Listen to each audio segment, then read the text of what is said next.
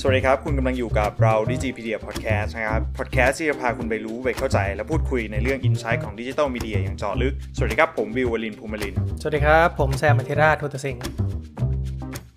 อันนี้เป็น EP แรกของเราเนาะก็มีตามชื่อหัวข้อเลยก็คือก้าวแรกกับมีเดียไหนเนี่ยปังที่สุด อันเนี้ยเป็นคำถามที่หลาย ๆ คนน่าจะถามแล้วก็อยากรู้กัน SME หลายๆเจ้าก็น่าจะอยากรู้กันว่าจะเริ่มต้นกับการโฆษณามีเดียยังไงดี น่าสนใจมาก เพราะว่าช่วงนี้หลาย ๆ คนก็คงทำธุรกิจของตัวเองมากขึ้นเรื่อย ๆ แล้วก็อยากจะคงอยากจะโปรโมทธุรกิจของตัวเองแหละให้มันไปถึงคนให้กว้างมากที่สุดเลยใช่ไหมครับ ช่วงนี้มันมันมาด้วยแบบสถานการณ์โควิดด้วยเนาะคือหลาย ๆ คนก็เริ่มมาขายของออนไลน์ทำเอ่อธุรกิจของตัวเองกันมากขึ้น อย่างที่เราใช่เห็นได้ชัดอ่ามีร้านค้ามากมายทำน้ำพริกขายอะไรอย่างงี้ใช่ไหมใช่ใช่น้ำพริกนี่เต็มเต็มไปหมดเลย เต็มฟีด Facebook ไปหมดเลย นี่วิวลองลองซื้อบ้างยังเออยังยังไม่ลองยังไม่ลองแต่ว่ายังไม่ลองสักเจ้าเลยผมผมเป็นคนไม่ค่อยกินน้ำพริกไงแต่ว่า นี่ตอนนี้ที่บ้านมีมีหลาย ๆ ยี่ห้ออยู่เต็มเลย กินกันไม่หมดเลยเนี่ย นี่คือเป็นทาสโฆษณาใช่ไหมใช่โดนใช่โดนโฆษณาหลอกไปใช่อันนี้ก็เห็นได้ชัดว่าว่ามีผลนะค่อนข้างมีผลมากในช่วงนี้ครับก่อนก่อนที่เราจะมาคุยกันเนี่ยว่าว่าจริงๆแล้วแพลตฟอร์มไหนมันมีดีหรือไม่ดียังไงเนี่ยจริง ๆ เราต้องมาพูดถึงคอหลักของมันก่อนนะว่าจริงๆแล้วโฆษณาเนี่ยมันจำเป็นจริงหรือเปล่าทุกวันเนี้ยเออทำไมทำไมถึงต้องลงเงินกับโฆษณา นั่นสิเนอะคือเอาจริงสมมุติเรามี Facebook Page เราก็ที่จริงเราก็โพสต์ของเราไปเลยได้ปะอืมมันไม่มันต้องบูสต์โพสต์จริง ๆ หรือเปล่า อันนี้คือคำถามอืมที่น่าสนใจ เสียตังค์ทำไมอย่างนี้ใช่ไหมอืมเหมือนเหมือนแบบอยู่ดีเราจะเช่าหน้าร้านขายของก็ก็เปิดได้เลย เปิดตึกแถวห้องแถวอืมขายของได้เลยทันทีอืมไม่ต้องเสียอะไรเพิ่มเติมแล้วใช่แต่จริงๆก็ต้องก็ต้องก็ต้องคิดในอีกมุมนะว่าแบบจริงๆโฆษณาทุกวันนี้มันคือจริง ๆ เราเห็นมันโดยไม่รู้ตัวแหละมันมันมีอยู่รอบตัวเราไปหมดเลย มันมันค่อนข้างมีอยู่เยอะมากไปทางไหนเราก็เจอโฆษณาทั้งบิลบอร์ดทีวีอืม วิทยุอะไรต่างๆ อะไรเงี้ยบางทีเราไม่สังเกตเห็นมันด้วยซ้ำแต่ว่าในยุคที่มันเป็นเขาเรียกว่าแบบเทคโนโลยีแบบ disruption พวก digital media เข้ามามีบทบาทในในในชีวิตประจำวันเราขนาดนี้คนเราตื่นมาก็เล่น Facebook แล้วดู YouTube เล่น Instagram อืมเล่น Twitter อะไรต่างๆเงี้ยบางทีเราเลื่อน feed ไปเราก็เห็นเราก็เริ่มเห็นโฆษณาเข้ามา จริงเนอะบนมือถือเรานี่คือแบบไถๆไปเรื่อยๆนี่เต็มไปหมดมีแต่เลยโฆษณาหมดเลย เต็มไปหมดเลย แล้วมันมันมันดูเหมือนว่ามันจะรู้จักเราดีด้วยนะ โฆษณาที่เรามองเห็นมันจะแบบค่อนข้างใกล้เคียงกับความสนใจของเราอะมันจะอิงอืมอืมอิงกับความสนใจของเรา อันนี้น่าสนใจ อันนี้อาจจะเป็นเหตุผลแรกเลย คือเมื่อก่อนอันนี้ประสบการณ์ตรงนะลองซื้อโฆษณาทำธุรกิจทำธุรกิจที่บ้านเนี่ยสมมุตินะซื้อโฆษณาลงนิตยสารใช่ไหมนิตยสารเขาบอกว่าคนคนอ่านนิตยสารเล่มเนี้ยมันมันเป็นนิตยสารเกี่ยวกับเอ่อบิวตี้เกี่ยวกับความสวยความงามอืมคนอ่านนิตยสารนี้ก็จะเป็นคนที่แบบสนใจในเรื่องความสวยความงามอืมการแต่งตัวอะไรก็แล้วแต่ มันก็เหมือนเป็นการกำหนดทาร์เก็ตกำหนดความสนใจไว้ว่าแบบเออเราต้องการที่จะให้คนแบบไหนเห็นโฆษณาของเรา เลือกคนที่อ่านนิตยสารประเภทนี้ประเภทนี้ที่ใกล้เคียงกับเรา ใกล้เคียงกับสินค้าบริการของเราที่เราที่เรามีอยู่อืมที่เราต้องการขาย ซึ่งมันมันก็คือการ target อะบนโลกใช่ออนไลน์เขาเรียกว่าการ target ใช่ไหมการทำ targeting ซึ่งจริงๆเนี่ยอันนี้ก็เป็นอีกข้อหนึ่งเลยที่สำคัญก็คืออย่างที่พี่แสมพูดเมื่อกี้มันเราพอเราเห็นโฆษณาเรารู้สึกว่าเฮ้ยทำไมทุกวันนี้มัน relate กับเราจังเลยอะโฆษณาแต่ละตัวมันมันดู relate อะมันดูแบบ มันรู้ได้ยังไงว่าเราชอบกินน้ำพริกสมมุตินะ มันรู้ได้ยังไงว่าเราชอบหูฟัง เราชอบจักรยานเอ้ยมันรู้ได้ยังไงใช่ไหม อันนี้ก็เป็นอีกข้อดีหนึ่งอะมันจำเป็นไหมคือถามว่าถามว่ามันจำเป็นไหมถ้าถ้าทุกคนยังยังเห็นโฆษณาทีวีบิลบอร์ดหรืออะไรอย่างนี้อยู่อะก็แสดงว่าจริงๆ การลงโฆษณาออนไลน์ก็จำเป็นไม่แพ้กัน ถ้าเปรียบเทียบนิตยสารเนี่ยกับ YouTube Facebook Instagram สิ่งที่ต่างคือว่าทุกคนใช้ Instagram Facebook เหมันกันหมดเลยใช่ไหมมันไม่ต่างกันเลย สิ่งที่ต่างก็คือว่า ความสนใจของคนแต่ละคนกันละกัน มันมันมันเลยเป็นแบบเป็นเรื่องของการแบบ audience targeting การยิงโฆษณาไปให้แม่นยำที่สุดโดยการใช้พวกข้อมูล Data ต่าง ๆ พวกเนี้ยอืมมันเหมือนทุกคนอ่านหนังสือเล่มเดียวกันอืมแต่อยู่ที่ใครจะอ่านหน้าไหนใช่อ่านแบบเซกชันไหนเออถูกไหมน่าสนใจถ้าถ้าดูในมุมนั้นนี่คือปกหนังสือของทุกคนนี่เหมือนกันหมดเลยนะ พอเปิดเข้าไปดูข้างในนี่ไม่เหมือนกันสักหน้าเลยอะอันนี้อันนี้ก็ก็เป็นอีกส่วนที่น่าสนใจ อีกส่วนหนึ่งเนี่ยคือถ้าจะพูดว่าทำไมโฆษณาถึงจำเป็นเนี่ยคือเราก็สังเกตได้เลยเวลาเราเล่น Facebook เลื่อนฟีด Facebook ลงไปเรื่อยๆ มันมันเห็นโฆษณาไม่ซ้ำกันเลย วันหนึ่งเราเห็นเป็นร้อยเป็นพันตัวโดยที่เราไม่รู้ตัวด้วยซ้ำอะจำได้หรือเปล่าก็ไม่รู้แต่ละตัวจำได้หรือเปล่าที่ก็ไม่รู้ใช่จำได้หรือเปล่าก็ไม่รู้เพราะฉะนั้นจริง ๆแล้วเนี่ยคือแสดงว่าแบบมันมีร้านค้าอยู่บนออนไลน์เนี่ยมันมันมากมายมันเป็นพันเป็นหมื่นเป็นแสนร้านค้า เฉพาะในเมืองไทยอย่างเงี้ยเอ่อการที่เราจะโดดเด่นขึ้นมาได้บางทีเราทำคอนเทนต์ให้ดีคอนเทนต์น่าอ่านบางทีมันก็อาจจะยังไม่เพียงพอที่จะแทรกพวกร้านค้าอีกเป็นหมื่นเป็นแสนร้านค้าพวกนั้นขึ้นมาเด่นได้เนาะเพราะจริงสมัยนี้คอนเทนต์ที่เราทำขึ้นมาเนี่ยถ้ามันไม่ดีจริงเนี่ยพวกระบบ Facebook หรือแบบ Google พวกเนี้ยเขาก็ไม่พยายามโปรโมทให้เราด้วยใช่ไหมคือมันอืมเขาต้องเห็นจริง ๆ ว่าแบบเฮ้ยคอนเทนต์เรามีคุณภาพนะมันมีคนดูเยอะมันมีคนแชร์เยอะเขาถึงจะช่วยช่วยๆเหมือนหวานกระจายออกไปให้เราเพิ่มขึ้นน่ะแต่ถ้าเกิดคนทำคอนเทนต์ขึ้นมา แต่สุดท้ายเงียบกริบเลยไม่มีใคร engage กับคอนเทนต์ตัวนี้ แต่ละระบบเนี่ย มันก็จะไม่ช่วยเราโปรโมทให้ นั่นคือปัญหา อย่างช่วงนี้มันมีกระแสเนอะที่เขาบอกว่า Facebook ให้ reach น้อยลงอืมให้ post reach น้อยลง organic reach เริ่มน้อยลงเรื่อยอืมอืมๆก็คือปกติเราโพสต์ขึ้นไปเนี่ยอาจจะไม่ไปขึ้นสมมติว่าผมโพสต์ มันอาจจะไม่ขึ้นหน้าจอพี่แซมละเพจผมโพสต์ไปเนี่ยเออนอกจากผมจะซื้อโฆษณากับ Facebook หรือ Google YouTube อะไรต่างๆ มันถึงจะแบบขึ้นไปให้พี่แซมเห็นได้สมมอืติมบังคับขึ้นไปเลย บังคับขึ้นไปเลยอือฮึอันนี้ก็ต้องตอบว่าจริงๆ แล้วโฆษณาเนี่ยมีความจำเป็นอืมอืมแล้วก็ก็ยังต้องลงเงินอยู่ คือถ้าเราอยากมีตัวตน อยากให้ร้านเรามีตัวตน หรือว่าสินค้าเรามีตัวตนอยู่บน ที่ที่คนเขาอยู่กันที่ที่คนเขาเสพสื่อกันยังไงโฆษณาออนไลน์ก็เป็นเรื่องจำเป็นแน่นอน แต่เวลาเราซื้อโฆษณานี่นอกจากเงินน่ะเราต้องคำนึงถึงอะไรบ้าง จริง ๆ มีคนถามแบบนี้หลายคนเหมือนกัน ว่าแบบจริง ๆ ต้องคำนึงถึงอะไรบ้าง ผมก็จะถามเขาไปก่อนคือคือส่วนใหญ่เขาจะมาด้วยคำถามประมาณว่าแบบ เฮ้ยเนี่ยเปิดร้านออนไลน์ใหม่เลยเปิดเพจบน Facebook ใหม่จะขายของอะ่ะอืมแล้วแบบมันต้องลงโฆษณายังไง แล้วจะต้องเลือก interest targeting แบบไหนหรือว่าอืมเออจะลงช่องอื่นนอกจาก Facebook หรืออะไรยังไง จริง ๆ เราต้องคำนึงถึงอะไรก่อน ผมก็จะถามกลับไปว่าเออจริง ๆ เราต้องเข้าใจลูกค้าก่อนนะ ว่าแบบเขาอยู่ที่ไหนอืมเขาทำอะไรแล้วเขาเสพสื่ออะไรในเวลาไหนบ้าง คือถ้าธุรกิจของเราตอนเนี้ยมันยังไม่ยังไม่เกิดขึ้นมา เราก็ต้องคิดเองก่อนใช่ปะใช่ว่าคนที่จะเข้ามาทางที่ร้านเราเนี่ยเขาจะเป็นคนประเภทไหน อายุเท่าไหร่เพศอะไรความสนใจอะไร แต่ถ้าเราเกิดเรามีธุรกิจอยู่แล้วที่เราเปิดมีลูกค้าเข้ามาอยู่แล้วอะอันเนี้ยคือจะง่ายหน่อย ต่อการนึกภาพเพื่อจะเอาไปใช้ในการทาร์เก็ตบนบนโลกออนไลน์ อืมเพราะว่าจริง ๆ จริง ๆ มันเหมือนมันเหมือนแบบอ่าการตลาดพื้นฐานเลยเนาะอืมการที่เราจะขายของเราก็ต้องรู้ก่อนว่าแบบลูกค้าเราคือใครอะ เขาเป็นผู้ชายเป็นผู้หญิงเขาสนใจอะไร เขาชอบไปที่ไหน เขาซื้อของที่ไหนแบบห้างแบบไหน แบบซื้อห้างสรรพสินค้าใหญ่เลย หรือว่าไปซื้อตามแบบซูเปอร์มาร์เก็ตเล็กอืมๆหรือว่า convenience store ไปเลยอะไรอย่างเงี้ยคืออันนี้ก็เป็นเรื่องที่ต้องคำนึงถึงอย่างแรกเลย คืออันเนี้ยคุณต้องตอบให้ได้ก่อนว่าลูกค้าของคุณคือใคร เขาเสพสื่อประเภทไหนแล้วเขาไปซื้อของที่ไหนอืมอืมมันไม่ใช่แบบใครก็เอาเงินมาหว่านลงโฆษณาแล้วมันจะประสบความสำเร็จบนออนไลน์ได้ มันต้องตีโจทย์ให้แตกด้วย แล้วถ้าเราพูดถึงเรื่องงบที่เราจะต้องเอามาใช้ในการโฆษณา แล้วก็เรื่องของเออกลุ่มลูกค้าของเราเราก็เข้าไปใน topic ของเราเลยก็แล้วกันว่าจริงๆแล้วตัวเลือกของเราเนี่ยมีอะไรบ้าง ตัวเลือกของเราจริง ๆ คร่าวๆ เราก็จะเอาแพลตฟอร์มที่เออเขาเรียกว่าได้รับความนิยมในเมืองไทยมาพูดถึงข้อดีข้อเสียกันแล้วกัน แพลตฟอร์มในเมืองไทยที่มีความนิยมสูงเนี่ยก็แน่นอน Facebook นี่คือนิยมกันมันไม่ใช่เฉพาะประเทศไทยหรอก มันอืมมันนิยมกันทั่วโลกอืมแต่คนไทยก็มีสถิติการเล่น Facebook ที่แบบค่อนข้างที่จะสูงมาก เพราะฉะนั้นการเข้าถึงลูกค้าแน่นอนเนี่ยกลุ่มลูกค้าคุณสักแสนคนหรือหมื่นคนเนี่ยมันมันต้องอยู่บน Facebook อย่างแน่นอนอยู่แล้วอืมอ่าอย่างที่ 2 ก็จะเป็น Google YouTube อืมอืมอ่าเป็นแพลตฟอร์มที่นิยมมากๆอีกแพลตฟอร์มหนึ่งก็คือคนเข้าไปดูวิดีโอกันอืมเข้าไปดูคอนเทนต์กัน ซึ่งเดี๋ยวนี้มันกลายเป็นเหมือนแบบ มันแทบจะเข้ามาแทนที่ทีวี traditional TV ทุกวันนี้ไปแล้วอะอืมเพราะเราสามารถเลือกดูคอนเทนต์เองได้ ซึ่งคนก็ให้ความนิยมกันสูงมากในเมืองไทยอืมอีกแพลตฟอร์มหนึ่งก็หลาย ๆ คนอาจจะไม่ได้สังเกตว่าแบบ เอ๊ะ คือฉันจะลงโฆษณาแบบครั้งแรกเนี่ย ฉันจะลงที่ Google Search ไหมอืมอันเนี้ยเป็นอีกแพลตฟอร์มหนึ่งที่แบบหลาย ๆ คนอาจจะมองข้ามไปอืมเพราะว่าแบบอืมมันเหมือนแบบเวลาเราอยากรู้เลยเราก็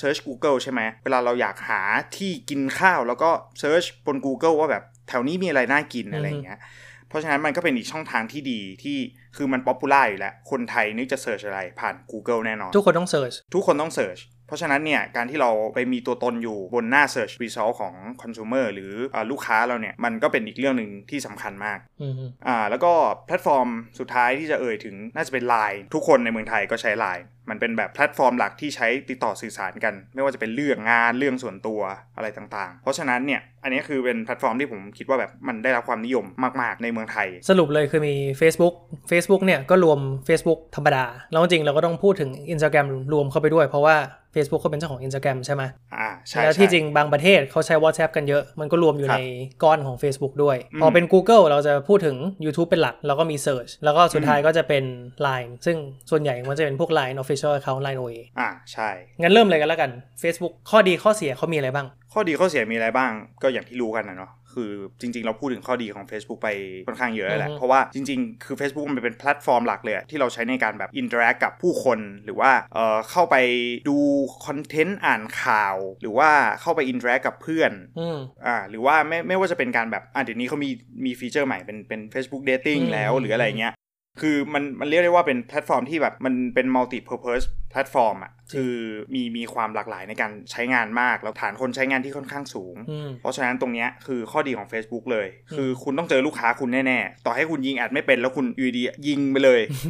ยิงไปมั่วๆเลยอะไรเงี้ยก็ต้องเจอบ้างแหละเออในนั้นต้องมีลูกค้าคุณอย่างน้อยแบบ 5 คน 10 คนแน่นอน ยิงแบบไม่รู้อะไรเลยอะไรเงี้ย คือมันมีคนใช้งานเยอะอืมแต่จริงๆนะ Facebook นี่คือแบบคนก็เข้าไปบางทีถ่ายดูรูปของเพื่อนและครอบครัวถ่ายดูวิดีโอ สมัยนี้มันก็แบบพยายามจะดันเรื่องวิดีโอของของเขาขึ้นมาให้สู้กับ YouTube ได้มากขึ้นใช่ไหมแล้วก็จริง ๆ อย่างที่บิวบอกก็มี dating แล้วอีกอย่างหนึ่งที่ขาดไม่ได้ก็คือการซื้อขายขายของมือหนึ่งมือสองอะไรพวกเนี้ย Marketplace เขาก็ทำขึ้นมาเหมือนเอาจริงๆ Facebook เขาอยากให้ทุกคนอยู่บนแพลตฟอร์มเขาแหละไม่ให้ออกไปไหนเลยเขาเรียกเป็นเป็น walled garden ของเขาเลยอืมซึ่งข้อดีคือพอคนใช้เยอะมันมีฟีเจอร์เยอะใช่ไหมก็แปลว่าข้อมูลต่างๆ ที่เขาเก็บจากเราไปเนี่ยก็เยอะเหมือนกันนั่นแหละมันก็จะไปตอบตอนแรกเนาะที่พี่แซมพูดไว้ว่าแบบ เฮ้ยทำไมโฆษณามันเวลาคนมาโชว์โฆษณาให้เรามันรู้ได้ไงว่าเราสนใจอะไรอะอืมอย่างช่วงนี้เราสนใจแบบอย่างผมเนี่ยผมแบบอยากซื้อนาฬิกาแบบสมาร์ทวอชอืมอยู่ดีๆก็มีโฆษณาสมาร์ทวอชโผล่ขึ้นมาหน้า Facebook Feed ผมเฉยเลยอืมเพราะแบบด้วยความที่ Facebook มี Data เยอะอะอืมนี่เป็นอีกหนึ่งข้อดีของ Facebook ก็คือทำให้การ targeting หรือการเข้าหาผู้บริโภคเนี่ยมันมันทำได้แม่นยำมากขึ้น นี่วิวคิดว่า Facebook เขาแอบฟังวิวอยู่หรือเปล่ากำลังคิดอยู่จริง ๆ ตอนตอนออกข่าวนี้ก็แอบเชื่อนะ เพราะว่าแบบบางทีเอ้ยคุยคุยกับเพื่อนอยู่อย่างเงี้ยเออหิวจังเลยอยากสั่งนู่นสั่งนี้มากิน มันก็โชว์ขึ้นมาบนฟีดเป็นเจ้านั้นเลยเป็นยี่ห้อนั้นเลย บางทีอืมบางทีผมก็งงว่าแบบเอ้ยนี่มึงแอบฟังกูจริงปะวะอืมอย่างเงี้ยเอาจริงอันนี้ก็เหมือนพออ่านข้อมูลดูเยอะๆ มันก็จะมีหลายๆ คนบอกว่ามันพิสูจน์ยังไม่ได้ว่าเขาทำจริง ๆ แต่คือถ้าเราคิดดูดีๆอะเหมือนเขาก็บอกว่าเอาจริงบางที Facebook เนี่ยอาจจะรู้จักเราดีมากกว่าที่เรารู้จักตัวเอง เพราะว่าอืมเราเหมือนไปเอาข้อมูลไปให้เขาเยอะมากอะแล้วจริงอืมๆข้อมูลเรามันก็จะเชื่อมกับข้อมูลเพื่อนเรา มันก็เป็นไปได้ว่าไอ้สิ่งที่เราเห็นบนฟีดเราเนี่ยมันก็เป็นการผสมผสานของข้อมูลแบบหลาย ๆ ส่วนอะแล้วสุดท้ายมันก็แบบเหมือนเพิ่มความแม่นยำเป็นในตัวเองเนี่ยเอาจริงอันนี้ก็น่าน่าน่าสนใจเหมือนกัน แล้วก็อันเนี้ยอันเนี้ยก็เป็นเป็นส่วนหนึ่งที่น่าสนใจ ก็คือความแม่นยำของการทำ targeting เนี่ยอืม Facebook เนี่ยก็เรียกได้ว่าเป็นแพลตฟอร์มที่แม่นยำแพลตฟอร์มหนึ่งเลย เราก็ต้องยอมรับจุดแข็งของเขาก็คือเรื่อง Data เหมือนกันอืมเขารู้ว่าใครสนใจอะไร เขารู้ว่าแบบเราใช้งานตอนไหนบ้าง เราสนใจอะไรบ้างอะไรเงี้ย คือมันทำให้การ target เวลาเราจะยิงโฆษณาไปเนี่ยมันแม่นยำมากขึ้นอืมอ่านอกจากการที่ Facebook เนี่ยมีฐานคนใช้เยอะ แล้วก็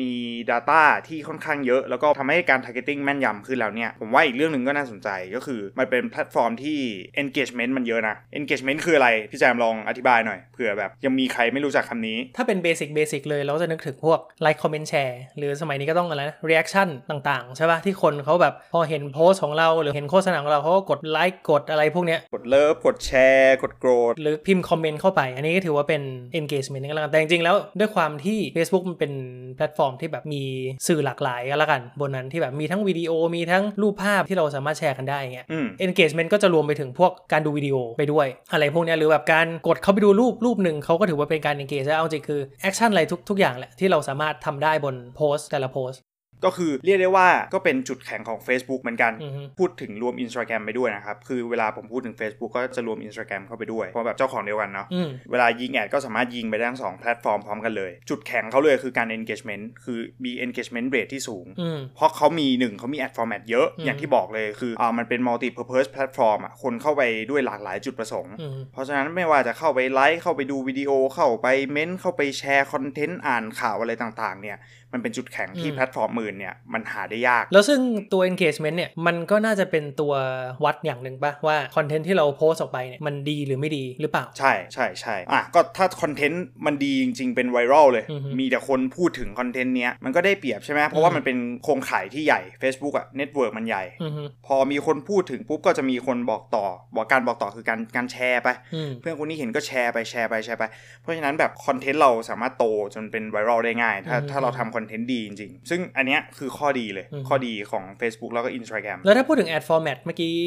เห็นวิวเกริ่นขึ้นมานิดนึง มันมีอะไรบ้างครับ ad format ของ Facebook หรือ Instagram เนี่ยโอ้จริง ๆ มันมีหลากหลายมาก ถ้าถ้าเราเห็นกันบ่อยๆ ก็จะเป็นแบบรูปภาพธรรมดาใช่ไหมอืมเป็นรูปภาพธรรมดา มีแคปชั่น เอ่อ แล้วก็มีวิดีโอ อันนี้ต้องมีอยู่แล้ว แบบถ่ายรีวิวร้านอาหารนู่นนั่นนี่อืมอืมเยอะแยะที่เห็นกันมากมาย แล้วก็จะเป็นแบบ เออเป็นการ์ด carousel อือฮึที่แบบเลื่อนได้ แล้วก็จะมีแบบที่น่าสนใจอีกอย่างหนึ่งก็จะเป็นเขาเรียกว่า instant experience อือฮึก็คือกดเข้าไปปุ๊บ มันจะกลายเป็นเหมือนมินิเว็บไซต์อืมของเราเลย คือเราไม่ต้องมีเว็บไซต์เอง แต่ Instant Experience เนี่ย มันเหมือนโฆษณาของสมมติ Shopee หรือ Lazada ป่ะที่แบบมันจะโชว์ขึ้นมาแล้วมันมีแบบรูปๆ อยู่ข้างใต้ รูปภาพใหญ่อ่ารูปหนึ่ง แล้วพอเรากดมันก็จะแบบมันขยายให้เราดูหลายๆ Product ใช่ใช่เหมือนจะขยายขยายออกมา แล้วก็กลายเป็นมินิเว็บไซต์เลย สมมุติว่าเรามี product อยู่แบบ 10 ตัวมันก็จะขึ้นเป็นกล่องสี่เหลี่ยมขึ้นมาให้ดูเลยเหมือนอืมมินิเว็บไซต์ดูได้ว่าแบบเออมี product อะไรช่วงนี้มีโปรโมชั่นอะไรบ้างอะไรเงี้ยซึ่งอันนี้ก็ดีสำหรับการช้อปปิ้งถูกต้องอันนี้อันนี้ดีเลย ก็อยากให้หลาย ๆ คนลองไปศึกษาดูว่าแบบมัน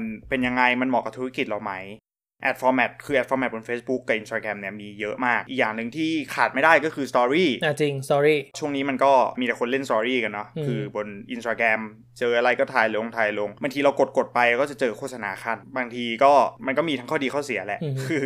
ปกติ Instagram Story บางคนก็จะกดดูเร็วๆนะกดผ่านไปเร็วๆ ใช่รัวรัวๆเลยอะรัวๆ ใช่ใช่ไหมคืออย่างผมก็เป็นผมก็กดรัวๆไปเจออะไรน่าสนใจค่อยหยุดอะไรอย่างเงี้ยบางทีก็Ad format บางอย่างมันก็อาจจะเหมาะกับ Objective บางอย่างเหมาะกับ Go บางอย่างอะไรอย่างเงี้ยอืมอย่าง Instagram Story อย่างเงี้ยบางทีแบบอยากได้ brand awareness จังเลย แต่ว่าพอลง Story ไปรู้สึกว่า impression ไปโชว์ได้หลายครั้งมากเลย แต่ว่าทำไม brand awareness มันไม่ uplift เลย เพราะบางทีแบบคนเห็นแล้วมันกดผ่านไปเลยอะไรอย่างเงี้ยอืมมันก็ทำให้เราแบบ waste เงินไปเปล่าๆตรงนั้นได้ มันก็จะกลับมาที่ content อีกอยู่ดี ใช่ก็ต้องกลับมาที่ content จริงๆ ก็ต้องบอกก่อนเลยว่าจริงๆ content นี่เป็นส่วนสำคัญที่สุดเลย ไม่ว่าจะลงโฆษณาช anel ไหน ช่องทางไหนแพลตฟอร์มอะไรคือ content ต้องมาอันดับหนึ่งอืมโฆษณาเนี่ยเป็นแค่คนส่งสารแล้วกันอืมอืมเป็นแค่ messenger ส่งสารไปหา แต่ถ้า content เราไม่เจ๋งเนี่ยต่อให้เราจะยิงโฆษณาดีแค่ไหนเนี่ยมันก็ไม่มีทางที่ร้านค้าเราจะจริง อยู่ในความคิดของผู้บริโภคได้ แล้วถ้าพูดถึงเรื่อง Facebook เนี่ย ใครๆก็เข้าไปซื้อได้ใช่ไหมวิวมีบ้างไหมครับที่แบบ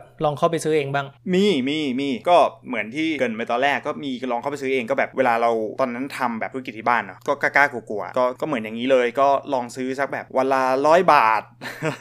200 บาทก่อน ลองยิงโฆษณาวันละร้อยบาท 200 บาทก่อน ซึ่งมันเหมือนเป็นการ test and learn ไปเรื่อยๆอะอืมว่าแบบเอ๊ะเราคือ Facebook เนี่ยมันมี option ให้เลือกเยอะแยะมากมาย เวลาเราจะยิงโฆษณา คือเราก็ลองยิงดูก่อนว่ายิง Objective ลอง reach คนให้ได้มากที่สุดอืมเข้าถึงคนให้ได้มากที่สุด ลองดูวันละ200 บาท ลองยิงไปหาคนที่น่าจะชอบดูวิดีโออะแล้วก็เอาโฆษณาแบบวิดีโอยิงไปก็ลองอีก 200 บาทอืมแล้วก็ยิงไปหาคนที่แบบ น่าจะคลิกปุ่มเข้าไปเยี่ยมชมเว็บไซต์ของเราอย่างเงี้ยก็ลองอีกสักวันละร้อยบาท 200 บาท คือลองอย่างงี้ไปเรื่อยๆครับคือแรกๆก็เรียกได้ว่าแบบก็เจ็บเหมือนกันเพราะว่าบางทีเราก็เราก็ไม่รู้เรื่องอะบางทีเรา waste เงินไป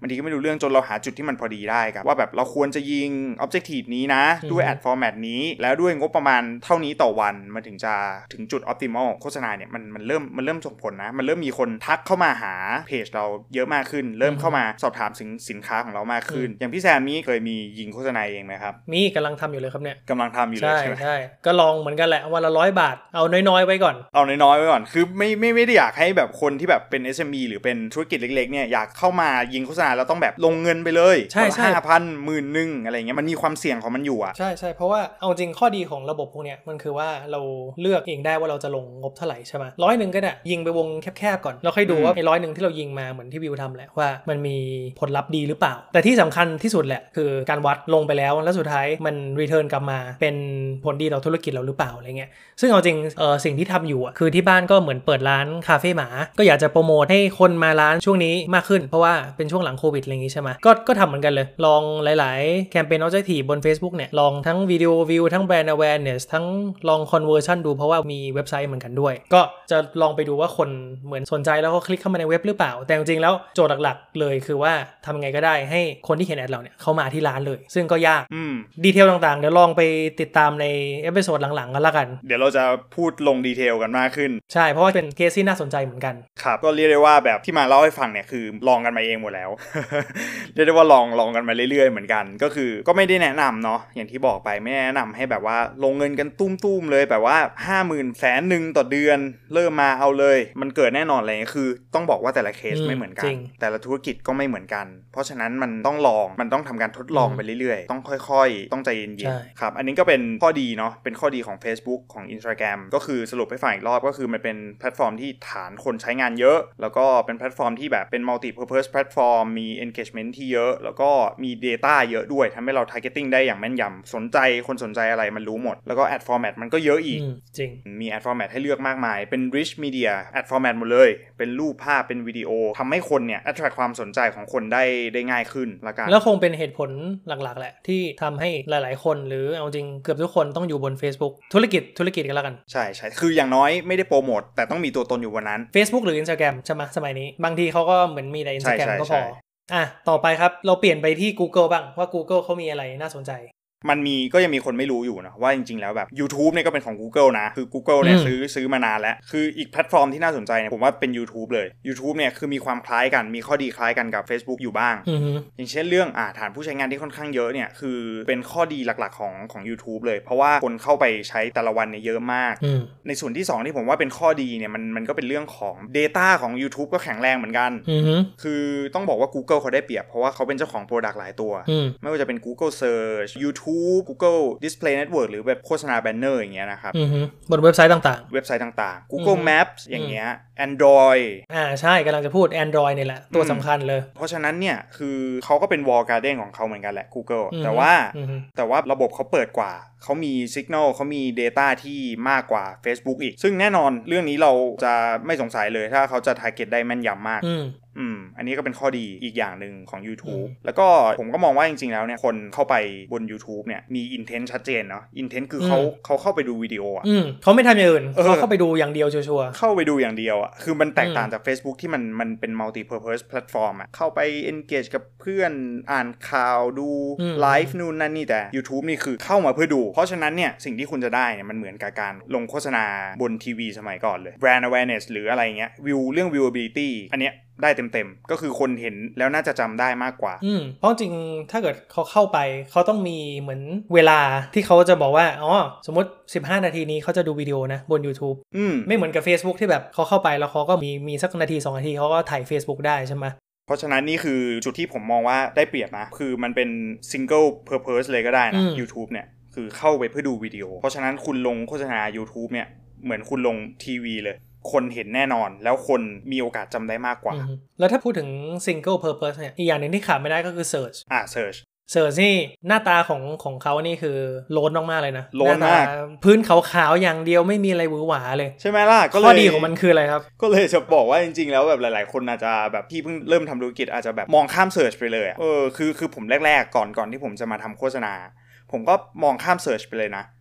ทั้งนั้นที่เราแบบเราไม่รู้ตัวเลยนะว่าจริงๆอะทุกครั้งที่เราสงสัยเราอยากหาอะไรเราเรากดเข้า Google Search ตลอดใช่ใช่ตลอดเลยอะแต่เราลืมไปเลยว่าแบบเฮ้ยถ้าเรามีตัวตนอยู่บนนั้นมันจะดีแค่ไหน หมายถึงว่าอืมเอ่อข้อเสียของมันก็มีอย่างเช่น อย่างที่พี่แซมพูดไปเลย มันเป็นแค่ตัวหนังสืออะอืมเวลา search อะไรมามันก็เป็นแค่ตัวหนังสือใช่ไหมแล้วคือมันมันเขาเรียกว่ามัน attract ความสนใจของคนได้ยากยากจริงมันไม่เหมือน YouTube ที่แบบเปิดมามันเป็นวิดีโอเลย Facebook เปิดมาเป็นรูปเป็นวิดีโอเป็น rich media มันน่าดูมันแบบถ้าสมมติว่ามัน catchy จริง ๆ คนก็ดูหยุดดูแน่นอน แต่ว่าอืม search เนี่ยตัวหนังสือล้วนอย่างเดียว แต่ข้อดีของมันก็มีมันเหมือนกับถ้าคุณไม่ได้กำลังหาสิ่งสิ่งนั้นจริง ๆ คุณก็ไม่ search ใช่ข้อดีของมันคือ intent เลยอือฮึอือฮึอันนี้ผมคิดว่ามันเป็นจุดแข็งที่สุดของ Google Search เลยแข็งที่สุดละแล้วจริง search เนี่ยถ้าเทียบกับแบบ YouTube หรือ Facebook เนี่ยเอาจริงเขาน่าจะอยู่ไปได้เรื่อยๆอะเออมันไม่ไม่มีหรอกที่แบบว่าวันหนึ่ง Google Search Engine เนี่ยจะเจ๊งไปอ้าวไม่น่านะอ้าวไม่น่ามี พี่รู้ได้ไงอยู่ดีๆแบบน่าจะแบบเดี๋ยวคนไทยกลับมาใช้ Yahoo Search เหมือนเดิม เออแต่คือยังไง Search Engine มันน่าจะยังมีอยู่ไปเรื่อยๆอะเพราะคนมีความสงสัยอยู่ตลอดเวลาใช่ป่ะอืมแต่ถ้าเป็น YouTube มันอาจก็อาจจะมีอีกแพลตฟอร์มหนึ่งมาสู้ อ่า สมัยนี้ก็เริ่มเห็น Line TV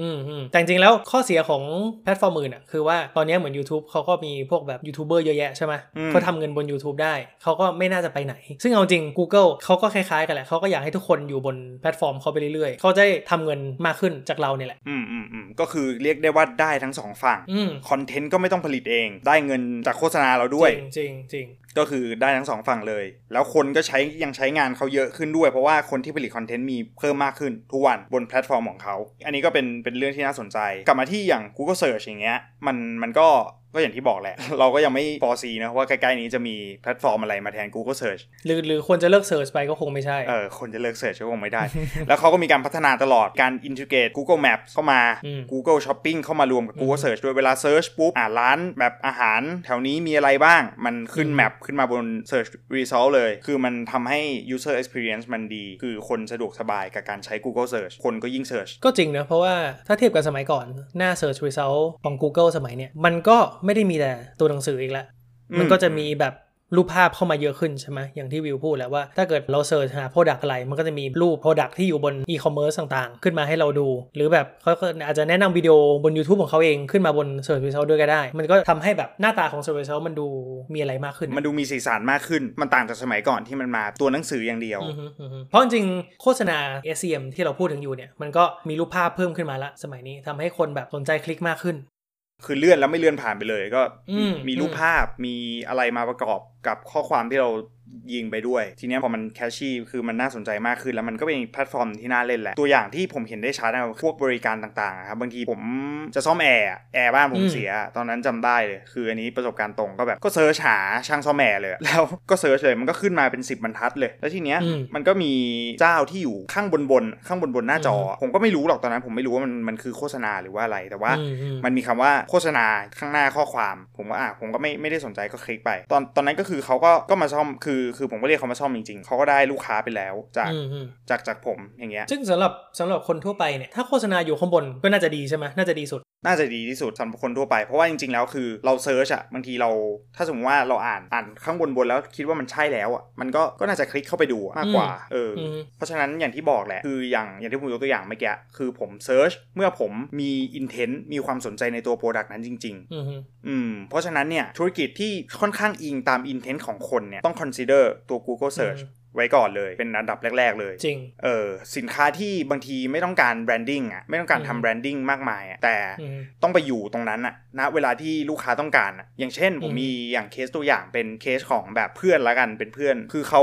เขานำเข้าไฟ LED พวกไฟเส้นอะไรเงี้ยไฟเส้นติดตามบ้านตามผนังตามบาร์อะไรอย่างงี้เป็นต้น คือเขาก็ซื้อมาจากประเทศจีนแหละ แล้วก็นำเข้ามาขายทีเนี้ยบังเอิญว่าเขาก็ไม่มียี่ห้อหรอกก็คือสั่งมาจากจีนนะมันมันไม่ได้อืมมียี่ห้ออะไรทีเนี้ยมันเหมือนเขาก็ไม่รู้จะเริ่มยังไง ก็เลยมาคุยกันว่าแบบอืมเวลาเวลาคนเขาอยากหาไฟ LED อะบางทีในในเมืองไทยเนี่ยมันมันไม่ได้เหมือนแบบหลอดไฟบ้าน เหมือนแบบเราพูดพูดขึ้นมาแล้วเรารู้เลยว่าเป็นยี่ห้ออะไรอืมอืมแต่ไฟ LED เนี่ยมันบางทีคนไม่ได้จะดูแบรนด์อะใช้แบรนด์อะไรก็ได้หรืออะไรอย่างเงี้ยเพราะฉะนั้นก็แนะนำให้เขาไปลง Google Search เลย อืมอืมเวลามีคน search หาว่าแบบสมมุติว่า search ว่าไฟ LED ราคาถูกอืมไฟ LED ขายส่งอย่างเงี้ยเป็นต้นอืมก็ขึ้นมาเลยขึ้นโฆษณาเขาขึ้นมาบน Search Result เลยอืมแล้วทุกวันนี้เขาก็ได้ลูกค้าไปมากมายมาก คือตอนนี้ลูกค้าเก่าๆก็กลับมาซื้อกับเขา แล้วก็หาลูกค้าใหม่ได้ด้วยอืมมันเป็นสินค้าที่แบบมันไม่ต้องการทำ branding อะแล้วมันเป็นสินค้าที่แบบอิงกับ intent ของคนมากๆอะอืมคน search เมื่อเขาต้องการจริง ๆ อย่างเงี้ย อันนี้ก็แนะนำให้ลองพิจารณา Google Search ดู เพราะว่ามันจับ intent คนได้สูงจริง แต่เคสของเพื่อนวิวนี่ก็น่าสนใจนะ เพราะว่า LED เงี้ยใครๆก็ขายๆใช่ ไปดูใน Shopee ไปดูในโอ้โหอารีเงี้ยขายกันหมดเลย LED ไม่ไม่แน่ใจว่าอะไรดีอะไรไม่ดีอืมแต่ถ้าเกิดสมมติเขาเป็นคนนำเข้ามาจริงๆใช่ไหมอืมแล้วเราเหมือนคน search หาแล้วเขาเหมือนมีตัวตนอยู่บนหน้า search แบบเนี้ยอืมมันก็เหมือนสร้างความน่าเชื่อถือ อ่าด้วย หนึ่งอืมหนึ่งเราได้เรื่องความน่าเชื่อถือสองเรา คือเราเราไปอยู่ณตอนที่เขาต้องการเราจริง ๆ อืมอืมอืมอันนี้เป็นเรื่องสำคัญมาก คือเราต้องเราต้องมีตัวตนอยู่ เราต้องมี visibility อยู่ในในในเวลาที่ consumer ต้องการเราจริง ๆ เพราะฉะนั้นเนี่ย search เป็นอีกแพลตฟอร์มหนึ่งที่มองข้ามไม่ได้ เหมือนตอนแรกคือคุยกันตลกมากเขาบอกว่าเออเนี่ยมันมีอีกเป็นพันเจ้าเลยในไทยอะอืมเขานำเข้ามาเหมือนกันเลยอืมเขาก็ไม่รู้ว่าจะขายได้ไหมผมก็เลยแบบลองทำกันบ้านดูผมก็ไปเซิร์ชดูว่าแบบตอนนี้มันมีกี่เจ้ากันวะที่มันซื้อโฆษณาบน Google Search อะมันก็มีไม่กี่เจ้านี่หว่า ปกติเขาก็ขายกันแบบเป็นโซนๆอะเหมือนแบบไปพาหุรัตก็ไปซื้อผ้า ตรงนั้นก็มีร้านผ้าขายเป็นร้อยล้านเป็นพันล้านเรียงเรียงๆติดกันอย่างเงี้ยอืมอืมแต่เขาเนี่ยแยกออกมาเลยเขาอยู่โซนไม่ได้โซนขายแบบพวกไฟหลอดไฟเส้นอะไรอย่างนี้เลย อืม ปรากฏว่าก็ประสบความสำเร็จจริงๆ หมายถึงว่าพอลง Google Search ปุ๊บคนที่แบบคนที่มันมีพฤติกรรมที่เปลี่ยนไปอะพฤติกรรมผู้บริโภคมันเปลี่ยนไปเนาะคือเขาก็เสิร์ชมากขึ้นอือฮึเขาอยากรู้อะไรเขาก็เสิร์ชหาทีเนี้ยเขาเสิร์ชแล้วเขามาเจอเราเราก็ได้เขาไป ก็จริงครับ อันนี้ก็เป็นข้อดีเนาะของ Google Platform อีกข้อดีของ Search ก็คือเราจะจ่ายตังค์ต่อเมื่อมีคนคลิกเท่านั้นนั่นคือข้อดีอ๋ออันนี้ดีมากอาจจะต้องเล่าให้ฟังก่อนว่าจริงๆอะอย่าง Facebook อย่าง YouTube หรืออะไรเป็นต้นใช่ไหมปกติเราจะจ่ายตังค์ต่อเมื่อ โฆษณาเราได้แสดงผล หรือโฆษณาเราถูกดูมากกว่า 30 วิหรืออะไรก็แล้วแต่อือฮึอือฮึปกติได้โชว์ปุ๊บก็เสียเงินแล้ว เหมือนซื้อโฆษณาสมัยก่อนเลย ซื้อนิตยสาร ซื้อเอ่อบิลบอร์ดซื้ออะไรเงี้ยแค่ขึ้นไปก็เสียเงินแล้วอืม อะโฆษณาออนไลน์ก็เป็นแบบนั้นเหมือนกัน แต่ Google Search ไม่ใช่นะอือฮึ Google Search เนี่ยคือเขาเห็นเราเรายังไม่ต้องจ่ายตังค์นะ แต่ถ้าเขาคลิกเข้ามาเนี่ยเราเราต้องจ่ายตังค์ละคลิกละ 5 บาท 3 บาท 10 บาท หรืออะไรเงี้ยก็ว่ากันไปอืมแล้วแต่กลุ่ม keyword ที่เราซื้อ แต่ว่าอันเนี้ยเป็นอีกข้อหนึ่งที่น่าสนใจ คือนอกจากจะจับ intent ได้สูงแล้วยังจ่ายตังค์ต่อเมื่อมีคนคลิกอีกด้วยอืม YouTube ก็เหมือนกันใช่ไหมคือ YouTube ก็ต้องดูคือจริงๆทั้งทั้ง Search ทั้ง YouTube แหละมันคือต้องมีคุณภาพนิดนึงอะอืมเหมือนโฆษณาเราต้องมีการคลิกเกิดขึ้น หรือมีการดูเกิดขึ้นอืมซึ่งข้อดีก็คือว่าเราอาจจะไม่ต้องเสียตังค์ไปฟรีอืมๆไม่ต้องสุ่มดู คือยิ่งเสิร์ชเนี่ยเขายิ่งคลิกยิ่งดี หรือ YouTube ก็ยิ่งดูไปให้จบ หรือดูไป3ามสิบวิก็ดีสำหรับสำหรับธุรกิจเรา ซึ่งอันเนี้ยเป็นข้อดีมากอย่างนี้จะบอกว่าเวลาเราทำ search หรือเราเราซื้อ YouTube เนี่ยมันก็เป็นเหมือนการแสดงผลที่ฟรีจริง ๆ หรือเปล่า จริง ๆ แบบทางเทคนิคแล้วมันคงไม่มันคงไม่ฟรีจริงหรอกครับ แต่ไม่เป็นไรไม่เป็นไร เรื่องนี้เราเอาไว้ใน episode หลังๆกันแล้วกัน ได้ เดี๋ยวเรามาคุยกันเชิงลึกในวิดีโอหลังๆอะแต่ก็เนี่ยแหละ อันนี้เป็นข้อดีของ Google Ads ละกันครับคร่าวๆแพลตฟอร์มสุดท้ายดีกว่า ที่สำคัญน่าสนใจมากของtopic ของเราวันนี้ก็คือ Line อืม ใครก็ใช้ Line ทุกวันนี้ ใช่ ทุกคนเลยจริงๆ ทุกคนใช้ไลน์ใช้มากกว่า Facebook YouTube อะไรอีกชัวร์ทุกคนในเมืองไทยต้องใช้ Line อือฮึจะซื้อของคุยกับเพื่อนคุยกับแฟน หรืออะไรก็ก็ต้อง Line แน่นอน สิ่งที่คนก็ยังไม่ไม่ค่อยรู้สึกก็คือโฆษณาบน Line เนาะๆอือฮึหลาย ๆ คนอาจจะยังไม่สังเกตเห็นหรือว่าอาจจะแบบอย่างเขาจะมีโฆษณาอยู่ตรงในในส่วนของแบบไทม์ไลน์อย่างนี้เป็นต้น หรือว่าเป็นโฆษณาเป็น banner ขึ้นมาเลย บนหน้าจอหลักหน้าจอที่โชว์ contact เลยอือฮึซึ่งหลาย ๆ คนก็อาจจะแบบเออคือมันมีโฆษณาด้วยเหรอไลน์เนี่ยอืมอาจจะยังไม่ได้สนใจ ซึ่งอันเนี้ยผมก็มองว่าจริงๆ มันก็เป็นอีกแพลตฟอร์มหนึ่งแล้วกันที่น่าสนใจสำหรับธุรกิจใหม่ธุรกิจ SME มากๆนะอืมอืมอืมอืมเพราะในเมื่อลูกค้าคุณต้องเปิดไลน์ทุกวันอยู่แล้วอะใช้ไลน์ทุกวันอยู่แล้ว อย่างน้อยเราไปโผล่ให้เขาเห็นอยู่ตรงนั้นน่ะนิดนึงจริง สมัยนี้เปิดหน้าแชทขึ้นมายังมีอ่าโฆษณาใช่ให้เราเห็นเลยเนาะคือเหมือนไลน์เขาก็พยายามเอาโฆษณาไปไว้ในอืมทุกๆที่ที่เขาเป็นเป็นเจ้าของแหละ อย่าง Line TV หรือ Line Chat หรือ Line แอปของเราเนี่ยมันก็จะมีโฆษณาอืมแทรกอยู่เรื่อยๆ แต่จริงๆแล้ววิธีการซื้อมันอาจจะไม่ได้ง่ายอ่าเหมือน Google อาจกับจะไม่ได้ Facebook ง่ายอาจจะไม่ได้ง่ายเท่า แต่ว่าอืมถามว่ามันน่าสนใจไหมมันน่าสนใจ คือสำหรับผมผมคิดว่ามันอืมน่าสนใจอยู่แล้ว เพราะว่าแบบมันยิ่งเป็นแพลตฟอร์มที่คนใช้เยอะกว่า Facebook Google อืมในเมืองไทยอีกอะทุกคนอย่างน้อยต้องมีไลน์อืมเดี๋ยวนี้ผู้ใหญ่อะไรเงี้ยทุกคนยังใช้ไลน์หมดเลยอย่างพ่อผมแม่ผมทุกคนแบบเล่นไลน์กันหมดซึ่งอันนี้ก็อย่างจริงอย่างที่บอกจุดแข็งของเขาเลยก็คือฐานของคนใช้งานที่ค่อนข้างเยอะมาก แต่ถ้าพูดถึงสิ่งที่ธุรกิจใช้กันเป็นหลักน่าจะเป็น Line Official Account หรือว่า Line OA ใช่ไหมคือหลายๆ คนอาจจะแบบรู้บ้างไม่รู้บ้าง ว่าแบบเออมันมี Line Official Account ด้วยนะ แต่ Line Official Account เนี่ยที่มันมีเนี่ยปกติเรามีตัวตนอยู่บน Facebook หรือ Instagram เนี่ยเราก็มีเพจมี Instagram Official Account ใช่ไหมแล้ว Line เนี่ยอืม Line Official Account เนี่ยมันเป็นช่องทางหลักที่ค่อนข้างที่จะ effective มากในการติดต่อสื่อสารหรือ retain ผู้บริโภคไว้กับเรา อย่างเช่นแบบสมมติเราเปิดร้านอาหารแล้วเออเราทำโปรโมชั่นให้คนแอด Line Official Account เราแล้วเรามีโปรโมชั่นลดราคาให้นะ ต่อไปเราจะอืมเพิ่มยอดขายเราจะบูสเซลแล้วก็บอร์ดแคสไปหาคนที่เคยแอดไลน์เรามาได้หมดเลย คือเป็นเป็นการสื่อสารโดยตรงได้เลยอย่างรวดเร็ว ซึ่ง Line OA นี่คือจะเป็นเหมือนคนที่รู้จักเราอยู่แล้ว เป็นคนที่รู้จักเราอยู่แล้ว คือมันเหมาะมากกับการ re-engagement ละกัน คือทำการ engage เขาอีกรอบนึง หรือ retain เขาไว้ให้อยู่กับเรานานอืมอืมๆกระตุ้นให้เขามาซื้อซ้อืมำเนี่ยแหละ Line Official Account เนี่ยมันเป็นอะไรที่ค่อนข้างเหมาะและตอบโจทย์มากอืมจริง ถึงจะบอกว่า Facebook ก็ทำได้หมายถึงว่า Facebook Messenger อะไรเงี้ยก็ทำได้แต่ว่า Line เนี่ยมันด้วยความที่คนมันใช้เยอะกว่าด้วยอืมแล้วมันมี feature broadcast ด้วยอืมซึ่งตรงเนี้ยอาจจะทำให้ Line เนี่ยกินขาด Facebook ในเรื่องนี้ อืมแต่เรื่องที่เขายังไม่กินขาดน่าจะเป็นเรื่องของข้อมูลที่เขาถืออยู่ ใช่ คือการยิงโฆษณาบนไลน์อาจอาจจะยังสู้ Facebook Google ไม่ได้อยู่แล้วอืมเพราะว่าแบบข้อมูลที่เขาถืออยู่เนี่ยคือต้องบอกว่าเขาเป็นน้องใหม่อืมเขาเขายังไม่มีการจัดระบบระเบียบข้อมูลให้มันเรียบร้อยอือฮึหรือว่าเป็นการ index ข้อมูลให้มันแบบว่าทำให้ระบบย่อยได้ง่ายหรืออะไรเงี้ยอืมทำให้การแบบเวลาเรายิงโฆษณาบนไลน์อาจจะแบบ target ทำ targeting ความสนใจได้ไม่เท่า Facebook ได้ไม่เท่า YouTube เพราะจริงๆเราก็ไม่ได้ให้ข้อมูลอะไรเขาเยอะใช่ไหมในไลน์เนี่ยมันค่อนข้างจะส่วนตัวเราก็เลย ไม่ได้ให้ข้อมูล เพศหรืออายุเงี้ยเขาอาจจะไม่รู้อย่างเป๊ะๆขนาดนั้น อ่าไม่รู้เป๊ะๆรู้อย่างมากก็อะอีเมลเราใช่ไหมอืมที่เราไปผูกอืมไว้ อย่างบางคนใส่วันเกิดลงไปก็ก็อาจจะรู้แค่วันเกิด แต่เขาก็แบบอะคนที่ใช้งานพวกไทม์ไลน์หรืออะไรเงี้ยก็ยังบางทีก็ยังน้อยอยู่ เออเพราะฉะนั้นแบบข้อมูลที่เขามีอยู่ อาจจะทำให้แบบมันยังไม่ได้มากมายมากพอที่จะทำ targeting ได้อย่างแม่นยำเหมือนแพลตฟอร์มอื่นอืมอืมอืมๆอันนี้ก็เป็นข้อเสียของ Line อืม Line Today อย่างเงี้ยเข้าไปอ่านข่าวเข้าไปอะไรเงี้ยคือคนอ่านมันมีแหละ แต่ว่ามันก็ยังไม่ได้สู้แพลตฟอร์มที่แบบอย่าง Facebook อืมอย่างอะไรอย่างเงี้ยที่คนแบบใช้กันเป็นประจำอืมอืมอืมเอาจริง ๆ ก็เป็นอีกจุดหนึ่งที่น่าสนใจเหมือนกันอืมถ้าเรามีตัวตนอยู่บนนั้นก็น่าสนใจครับในยุคนี้ ก็วันนี้เราก็หยิบเลือกมา 3 แพลตฟอร์มหลักๆ ในประเทศไทยใช่ไหมครับ วิวลองสรุปให้อีกทีว่า จริงๆ แล้วถ้าเป็นวิวก็แล้วกัน วิวจะเลือกลงโฆษณาบนแพลตฟอร์มไหนเป็นแพลตฟอร์มแรก ส่วนตัวผมใช่ไหมผมคิดว่าแบบผมเลือก Google Search นะอืมเพราะว่าสำหรับผมเนี่ยคืออย่างที่บอกเลย Google Search เนี่ยมันอิงกับ intent คนค่อนข้างเยอะอืมเพราะว่าแบบอะถ้าเขาต้องการเราจริงๆเขาก็ search หาเราอืมแล้วเราก็ไปอยู่ตรงนั้นพอดีในเวลาที่เขาต้องการอืมเพราะฉะนั้นเนี่ยมันสำหรับผมอะ่ะมันถือว่าเป็นแพลตฟอร์มที่ใช้เงินเราได้อย่างคุ้มค่ามีประสิทธิภาพอะ่ะ มั่นใจแน่ๆ คือถ้าเขาคลิกมาอย่างน้อยเขาต้องมี intent สนใจใน product เราอะ่ะอืมมีโอกาสที่จะเป็นลูกค้าเรามากกว่า เราแบบไปหว่านโฆษณาวิดีโอบน YouTube หรือว่าไปโชว์โฆษณารวมๆ บน Facebook อืมโชว์บน Instagram หรืออะไรก็แล้วแต่อันนี้คือคนเขา search มาหาเราเองอะอืมอันเนี้ยถ้าเป็นผมเนี่ยผมเลือก Google Search ก่อนอืมส่วนส่วนพี่แซมมีไหมครับ มีแพลตฟอร์มในใจไหมที่คิดว่าแบบถ้าเป็นตัวเองจะเลือกเลือกทำอันนี้เป็นอันแรก ก็ถ้านึกถึง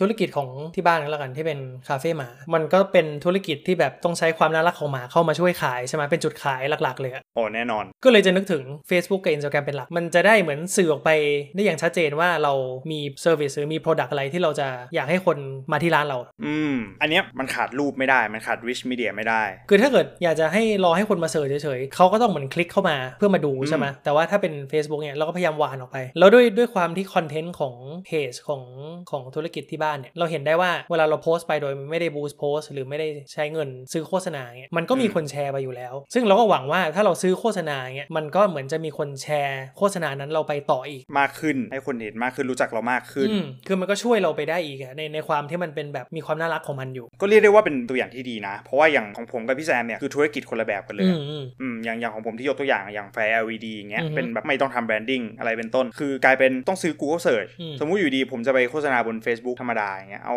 ถ่ายรูปไฟ LED ไปลงธรรมดามันก็บางทีมันไม่ได้น่าสนใจขนาดที่แบบคนจะมาแบบโอ้โหไฟ LED สวยจังเลย คือคนเขาต้องแบบอยากใช้อะเขาถึงจะ search หา มันก็ไฟ LED อะเนอะเออมันก็ไฟ LED อะที่ไหนก็มีอะไรเงี้ยมันก็กลายเป็นแบบอะผมอยู่บน Google Search อาจจะเป็นประโยชน์กับธุรกิจผมมากกว่าอืมในขณะที่ของพี่แซมเนี่ยคือมันต้องใช้ความแบบน่ารักของหมามาแบบถ่ายรูปวิดีโอน่ารักมีคนเล่นกับหมา หรือว่าแบบคาเฟ่มีบรรยากาศที่ดีๆ หรืออะไรเงี้ยมันต้องใช้ rich media เข้ามาดึงดูดคนใช่ให้แบบสนใจอืมซึ่งการใช้ Google Search อาจจะไม่ตอบโจทย์ของพี่แซมเลย แต่เอาจริงๆคือก็อาจจะตอบโจทย์ในบางมุมว่าแบบคนรู้จักเราอยู่แล้ว หรือคนค่อนข้างจะรู้ว่าอยากจะมาคาเฟ่หมา อืมอืมอันเนี้ยก็ถือว่าใช้เสิร์ชก็ได้ คือเอาจริงๆก็ไม่ได้อยากให้แนะนำว่าแบบต้องใช้อะไร